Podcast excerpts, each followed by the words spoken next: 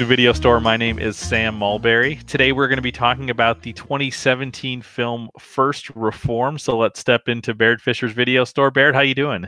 I'm doing well, Sam. Good morning.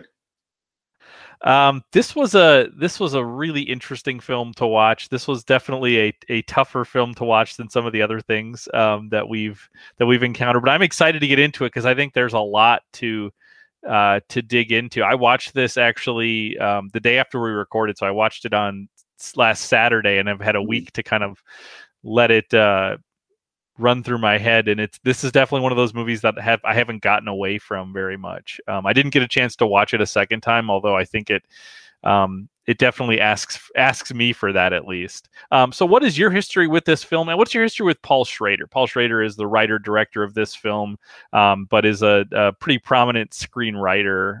Um, so, tell me a little bit about your experience.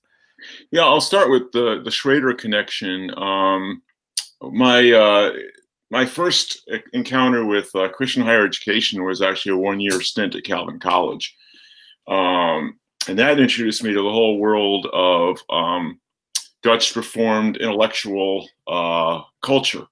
And Calvin has uh, two prominent sons, one of whom they're very proud of, and the other one of whom they have uh, they're not quite sure if they want to claim kin or not. So one of them is Nicholas Wolterstorff, uh, the prominent philosopher, and the other one is Paul Schrader. Uh, and so when I went to Calvin, that's one of the first things I learned was that because this would have been uh, the year that Last Temptation of Christ uh, came out, uh, which he Okay. wrote, which he wrote for Scorsese.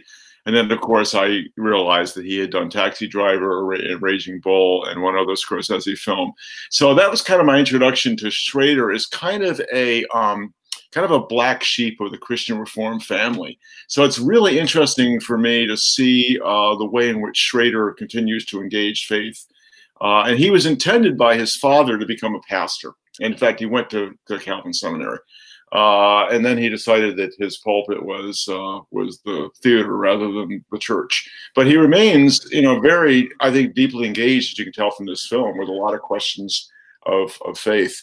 Uh, for the film itself, um, I, I went to see it down at the um, St. Anthony Main Theater uh, about the same time it came to town, which would have been sometime in the spring of 2018. It was a late 2017 release.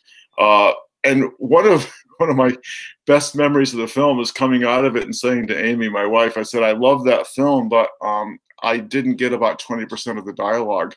Um, my hearing is not the sharpest, and so I actually prefer watching films on DVD uh, or uh, some other digital format where I can turn the subtitles on. So I was happy to watch it again. So there were a couple of key plot points I actually had not gotten the first time around. I kind of guessed at them, but I wasn't quite sure. So uh, so that, that was my history of the film is uh, feeling like I'd watched watched or understood eighty percent of it at the uh, at the outset. Well, if it makes you feel any better, Barrett, I also watch this with subtitles. Uh, for that very same reason, there's always moments where it's like, "What did they say?" and and I want to, um, and and I want to make sure I'm I'm catching that. Um, as I've read about this film, you sent me a couple articles as well. I mean, one of the big things, um, this movie's about a lot of things. Um, but one of the things that I found interesting is that this is made in a particular style uh, by Schrader, and it's a style that he's been deeply interested in, but hasn't actually made films in. So, so going back to the uh, the '70s in film school, he wrote a book um, about uh, transcendental style filmmaking. Um, but it wasn't until he was 70 that he made a movie in that style. Um, so, can you talk a little bit about what he means by that and where maybe we see that in something like uh, First Reformed?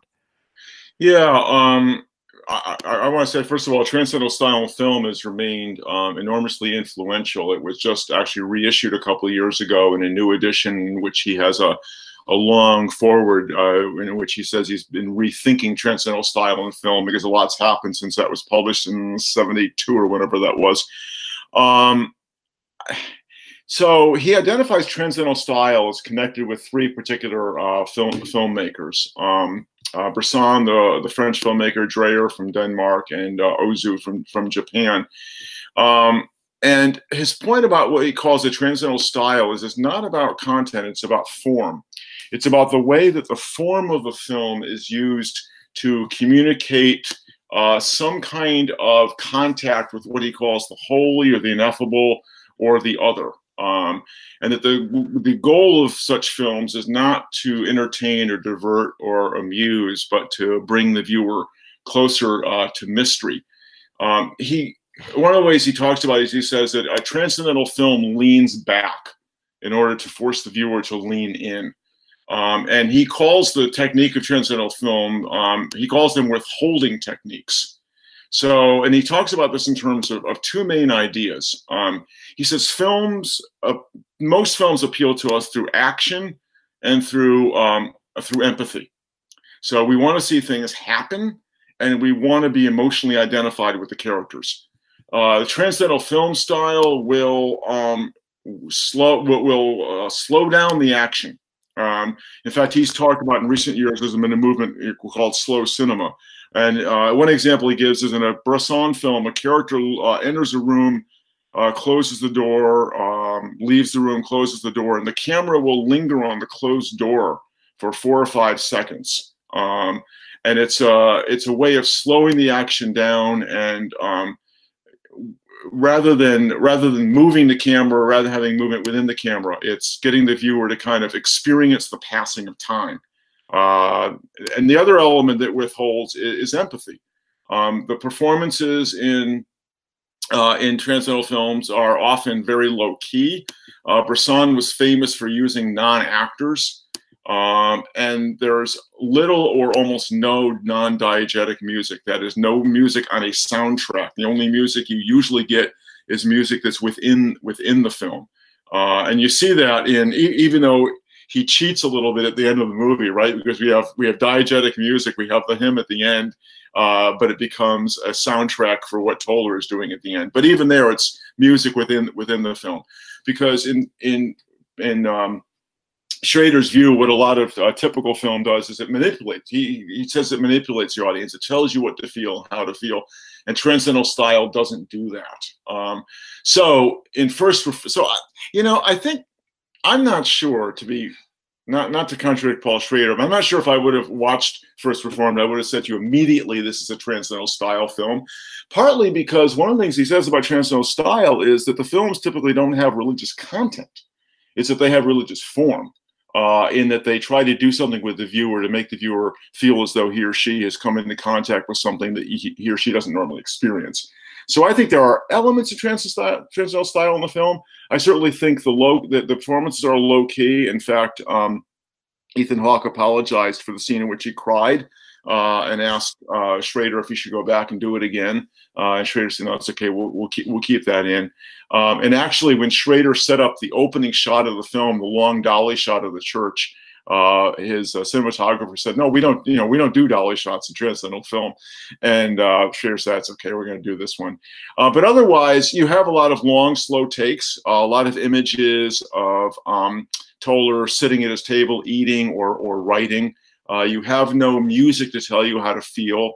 Um, you get long shots. There's there's some very Bergman-esque conversations, especially the one between Esther and uh, and Toller uh, in the cafeteria, where you hold one face while the other person is talking, which is a very different way of kind of responding to a conversation.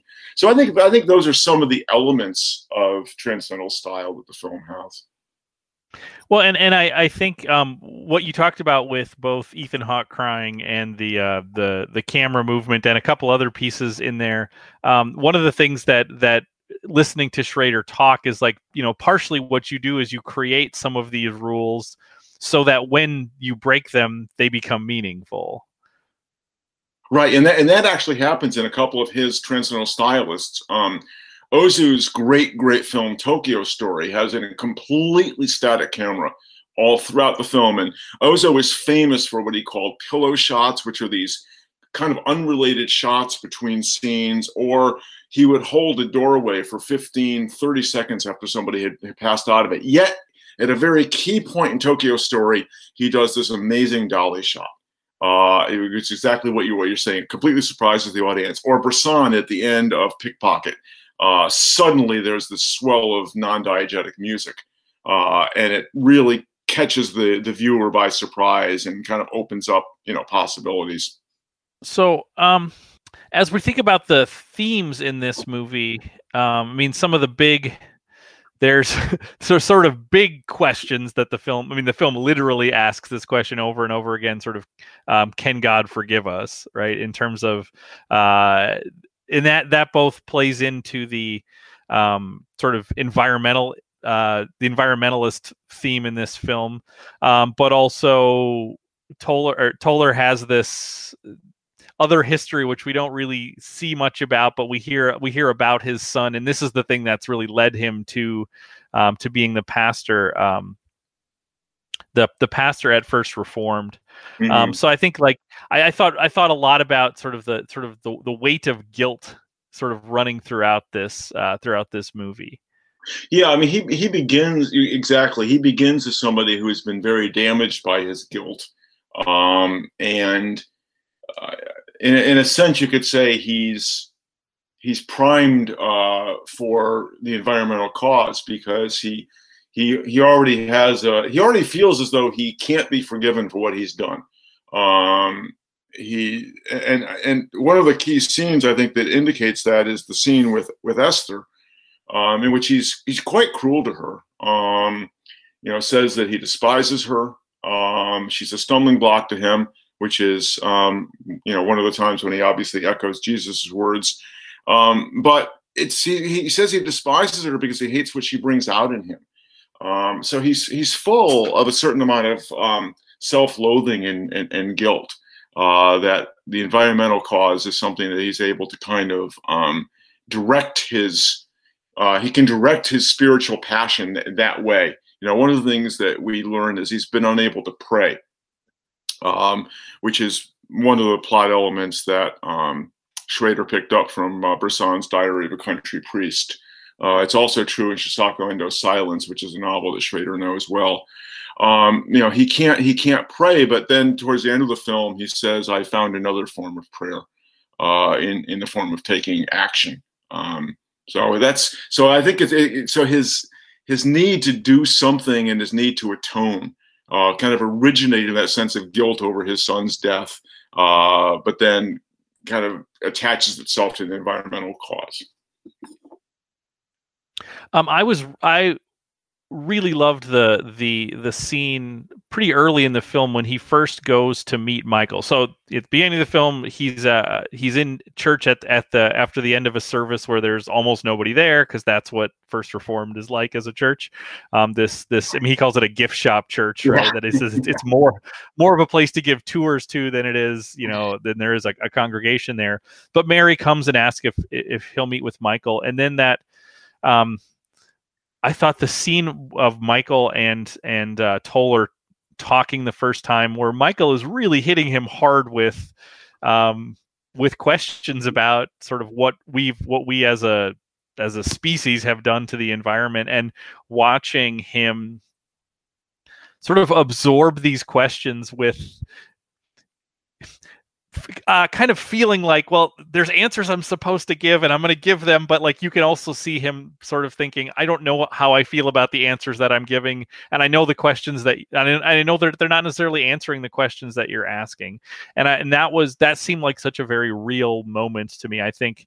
Um, as I'm obviously not a pastor, uh, but as a as a teacher, you have those moments sometimes when you're talking with a student and you just feel mm-hmm. like, yes, actually, that is a that is a the question you're asking is so much bigger than than kind of what I'm talking about here. But it's like, but that's a really important question, and it's and it's and and I don't know that I have a great answer to the question you're asking. And I thought that scene was uh, brilliant in terms of how it was written, how it was acted. I mean, that that's there there there are moments in this movie that seemed unbelievably real to me. Yeah, there's so much going on in that scene because uh, Schrader, you know, kind of effortlessly gives you a little bit of exposition about uh, Toller's past. Um, but it's also a moment where you're watching Toller watching himself because, you know, he comments uh, in his journal, uh, he says, I felt like Jacob wrestling with the, with, wrestling with the angel. And obviously, in that conversation, it's a conversation with Michael, but it's also a conversation with himself. He he says something pretty um, pretty uh, revealing at the beginning, right? Because he tries, and, and to me, it's the worst possible way to argue with somebody who's feeling despair when he basically tells Michael, "Well, my despair is greater than your despair." Uh, because right. I took a child out of the world, and you're worrying about bringing your child into the world. Um, and I thought I thought that was, and, and you know he accuses himself several times throughout the film of of, of pride, um, and you know that's the essence of pride, putting yourself ahead of some of somebody else. At the same time, it's it's not as though his dilemma and Michael's dilemma aren't aren't the same thing, uh, or they don't have some some of the same emotional qualities. But obviously, obviously, what he's telling he, he's speaking to Michael, but he's also speaking to himself. Mm-hmm. Um, you know, he says the wisdom is holding two contradictory truths in our minds simultaneously hope and despair. And then one of the really most important films in the, the lines in the film, he says, A life without despair is a life without hope. Holding these two ideas in our heads is life itself. Um, I mean, he's trying to convince Michael of that, but I think he's trying to convince himself of that as well. You know, it's it's this idea that somehow you can't have light without dark so you can't have hope without without despair. And I think that's why um, uh, you know I think that's why Abundant Life is such a difficult church for him because um, there's no there's no despair there. That's just all it's all good. It's all sweetness and light. Right, and I, and I also felt like the the uh, the abundant hope thing felt very real. I thought um, uh, Cedric the Entertainer was great. I, it's funny. I was looking at him like, I know who this person is, but, but I like, and I was looking at the cast list because he's listed under his under his uh, given name. Yeah, so. I was like, I don't know, I don't know who that is, but it's like, man, this guy's familiar. But but that felt very real to me. I actually, it's interesting because I felt like, oh, I like that guy, and but then yeah. then you also realize like Toller also like respects him, but also feels like, well, there are these other things too. I mean, he looks at at at that church, he looks at its connection to Balq, um, and um, I, I, just thought that sort of tension between sort of what is the nature of the church was really, really interesting. Well, I think Schrader does a really good job of not turning him into a caricature. Um, because that's obviously not an approach to church that Schrader is particularly interested in.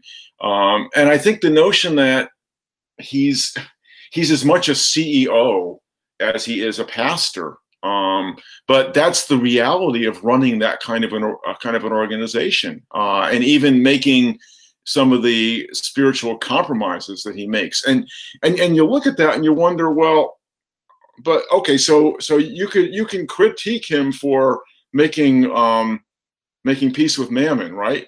But but mm-hmm. look what Toller's about to do. I mean, Toller's about to walk into a church and blow up a bunch of innocent people um, because he thinks that's the righteous thing to do. And um, Schrader talks about that as one of the kind of tricks of filmmaking, like bringing yourself, uh, bringing the audience into sympathy with the character, then turns out to be doing or contemplating doing something really bad, uh, and suddenly realizing, oh, I'm I'm empathizing with um, a jihadist uh, right, because there, there's the moment where you see Mary walk into the church and you think, "Oh no!" and it's both an "Oh no," something might happen to her, but also, "Oh no," his plan is now not going to work, and it's right. like instead of thinking, "Good, his plan is not going to work," you can't do this. Know, like, like no. yeah, yeah, because because you get you get sort of committed to to him right like that's that's you're like okay this is clearly this is clearly the the the point of view of um of this film um, another thing that I thought was was really interesting about go, going back to the scene with Michael and and and uh, Toller, I think he does that scene is also effective for um, making you as a viewer confront all the stuff that Michael's saying because that's going to be mm. that's going to haunt Toller. So uh, we live in a world where that stuff is not necessarily taken as a given, right? So exposition wise, it's also important for that to mm. be sort of laid out because it this this film has the sort of power of like there's some things you can't unlearn. I mean, we mm. do a good job of deluding ourselves, but that's one of the things with Toller is like once he has that conversation and sees what it drives Michael to, it both it drives him to the suicide vest, but when that's discovered, it drives him to just ending his life then Toller like he he becomes obsessed with that very thing because he can't he can't forget what he uh, whether he learned it in that moment or it crystallized in him in that moment. It's something that can't be unlearned. Yeah. and and it's interesting. Uh, Schrader talks about um, the dilemma, so even the scriptural dilemma in terms of environment uh, or contradictions in terms of the environment. He talks about scriptural calls to stewardship, but also calls, you know, the the the idea of subduing the earth and making use of it, and um, that that's this sort of tension um, in this film. And then you see even Toller with that with his own body, right? Like he is mm-hmm. um, he is destroying his body in the way Balq is destroying the earth, you know, throughout the film, and he's being and he's being told about it. I mean, there are the the abundant life uh, pastor jeffers talks to him about how he, he can't drink anymore. The doctor's telling him that but what do you see him keep doing um, that whole time? Yeah. Yeah i, I, I also uh, in the in that scene when uh, when he and, uh, and, and jeffers are debating the issue of of what scripture is calling us to do or not do in the earth uh, and Jeffers pulls out the Romans 8 8 passage about the creation, you know, groaning. And he literally, I love the way in the chair, he literally turns his back uh, on, on Toller, mm-hmm. the chair around. But at the same time, I mean, he's right. You know, he says to him, you know, we're, we're going to get you in rehab. I mean, he's, he's, he's right. I mean, told, told her, and, and he says, and, you know, get out in the real world and do something, which is kind of ironic, of course, because he, that's exactly what Toller is contemplating. But I mean, he, he's not actually, um, uh, a bad pastor. I mean, he really has the right kind of pastoral instincts. No. Yeah. Um. So then another. I mean, if we're thinking about sort of uh, religious issues in this film, I think the scene at the the restaurant when we first meet Balq, mm. um, is this this sort of great discussion about sort of what is political and what is just the scripture is kind of great because you know uh, he so he's just done this funeral for Michael and he's you know saying I'm I'm sort of following his requests mm-hmm. in terms of the song and in terms of where his ashes are going to be. And then Balq is pushing back and saying well that's that's political and and Toller sort of saying well no this is just scripture. Like this is just what we're supposed to do. And um and how much that echoes uh the world that we live in in 2017 when this film was made in 2020 you know I, i'm constantly uh, struggling with sort of the idea of what is political and what is what is just is. Well yeah and that was one of the reasons why the film uh, I, I, found the film so um, engaging i guess uh, sam because i thought it did a really good job of taking both spiritual and environmental issues seriously and connecting the two you know we and you know as we've talked about film we've talked about you know there are films you go to see because you get lost in the world of the film and it's a kind of an escape. And then there are the films that really hold the mirror up to to, to society uh, as it is today and really really make you contemplate what you know so what do we do now? And i think this is one of those films that does that. So uh did the name ernst toller mean anything to you when you heard it? Because ernst toller is uh is also a 20th century playwright um, that Schrader, so Schrader uses that name. So when you is that is that is that someone whose work you're familiar with? No, not at all. Um, and uh, so I, in, and to be frank, that was one name I didn't track down. The biblical names I I recognized, but that way I didn't I didn't check that one out at all. So yeah, so I I just did a little reading. I I couldn't find a, in the i mean this is a few minutes of kind of looking at the wikipedia page for ernst toller. I didn't mm-hmm. see i mean he he he's all he's a playwright who committed suicide. He was um uh uh german he so he fought in the first world war was part it was actually for six days the president of the uh, bavarian soviet republic in 1919 was imprisoned is exiled from nazi germany um and then is in the us and eventually ends up committing suicide um, but an interesting connection mm. um, between this movie and the last movie we talked about is when the playwright Ernst Toller was part of the uh, Bavarian Soviet Republic. Another uh, prominent figure in that was B. Traven, the writer oh. of the novel of the oh, Treasure yeah. of Sierra Madre. So there's a connection wow. there. Six degrees of seven bacon, Kevin Bacon. Yeah. Wow. Yeah. Yeah. So that, one, that jumped out at me as I was reading that Wikipedia page. I saw in blue that name and I thought, wait a minute, I know who that is. Um, well, it, it's, in, it's interesting because you don't even know his name is Ernst until the last scene. When, when Mary comes in, he's been Reverend Toller all up until then, and, and so the way I took it was Ernst in, in German simply means you know serious. Uh, mm-hmm. Yeah, so It's funny you say that because that was one. Speaking of subtitles, that was one of the moments that I paused and rewound because I didn't hear what she said. I saw her come in and she said she said a word, mm-hmm. and then he drops the glass, and I was like, "What did she say?" And then when I saw Ernst at first, I thought, "What is that?" And then I realized that's his name. That's his name. Yeah, yeah, yeah. But it is interesting even to think about her calling him not by his right. because uh, when you call him Reverend Toller, that's his profession, his vocation. But Ernst is who he always was. Exactly. He was Ernst when he was a little kid. He would like that is that that that means something different to refer to him that way. Maybe it means seeing him in a different way. Right. So let's let's get to the the two scenes um, where this movie uh, kind of steps outside of of a lot of what you're seeing. So the first is the uh, the magical mystery tour scene. Mm-hmm, mm-hmm. Uh, can you talk a little bit about about that because that is uh, from reading Schrader and listening to Schrader, this is is referencing some other some other films a little bit here in terms of the levitation and yeah. So le- levitation is a is a motif in uh, one of my favorite directors, um, Andrei Tarkovsky.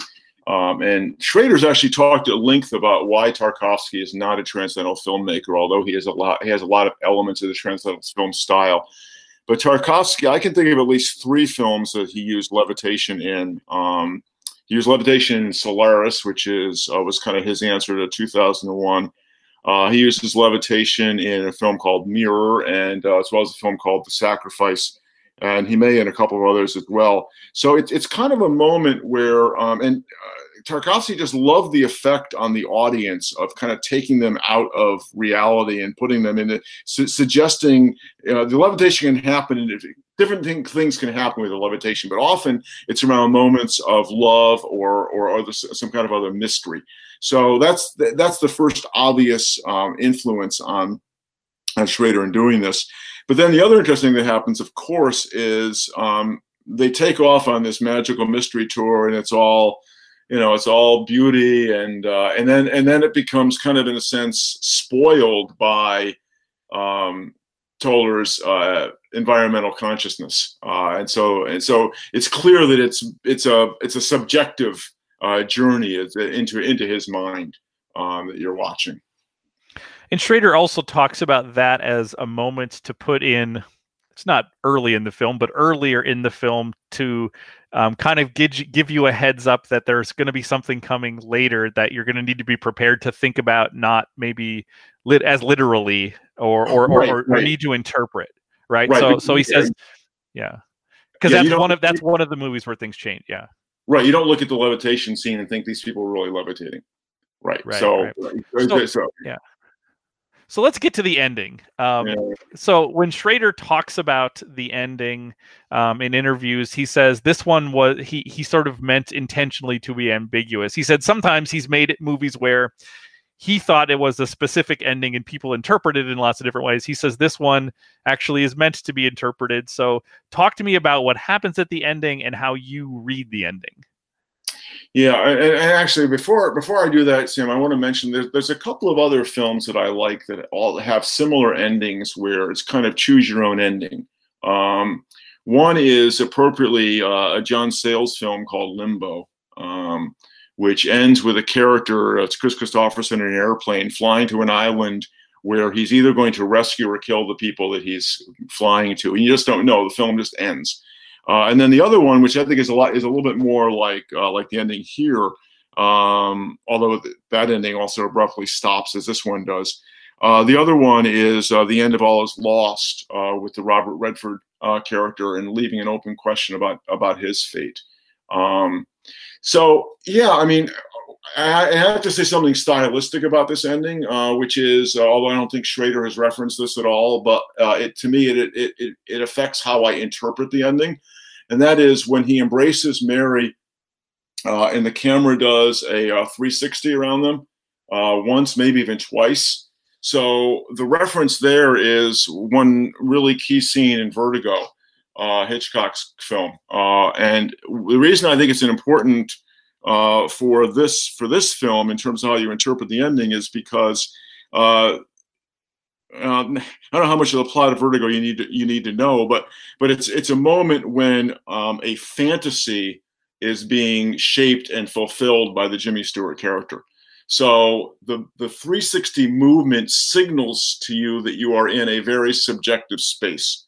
So if you want to interpret what's happening with Toller as um, as a fantasy on his part, uh, that particular stylistic gambit could suggest to you this is only only happening in, in his mind. Um, in a way, you could say that Schrader is asking the audience to choose between hope and despair. So in the despair, he drinks the Drano. Uh, in the hope, Mary actually comes and, and, and saves him. Yeah, and he talks about. I, I will say when I when I watched it, I think I I read it as this actually um, as this sort of actually happens, right? Because so, I wasn't thinking in terms of, I wasn't even thinking about it in terms of interpretive. Um, and then you know, Schrader Schrader talks about, you know, maybe this is him. Um, this is he he drinks the Drano, and then this is sort of God showing him uh, what what grace looks like, or something as he dies. And there's um, lots of different ways to read that. Um, I this is one of those great, and this is why I want to watch it again because I want not just I want to see that ending again, but I want to have that feeling of the move all the way up to the ending. Because just watching the ending again, I don't think necessarily gets me into the mindset to think about how do I how do I read or or interpret that ending.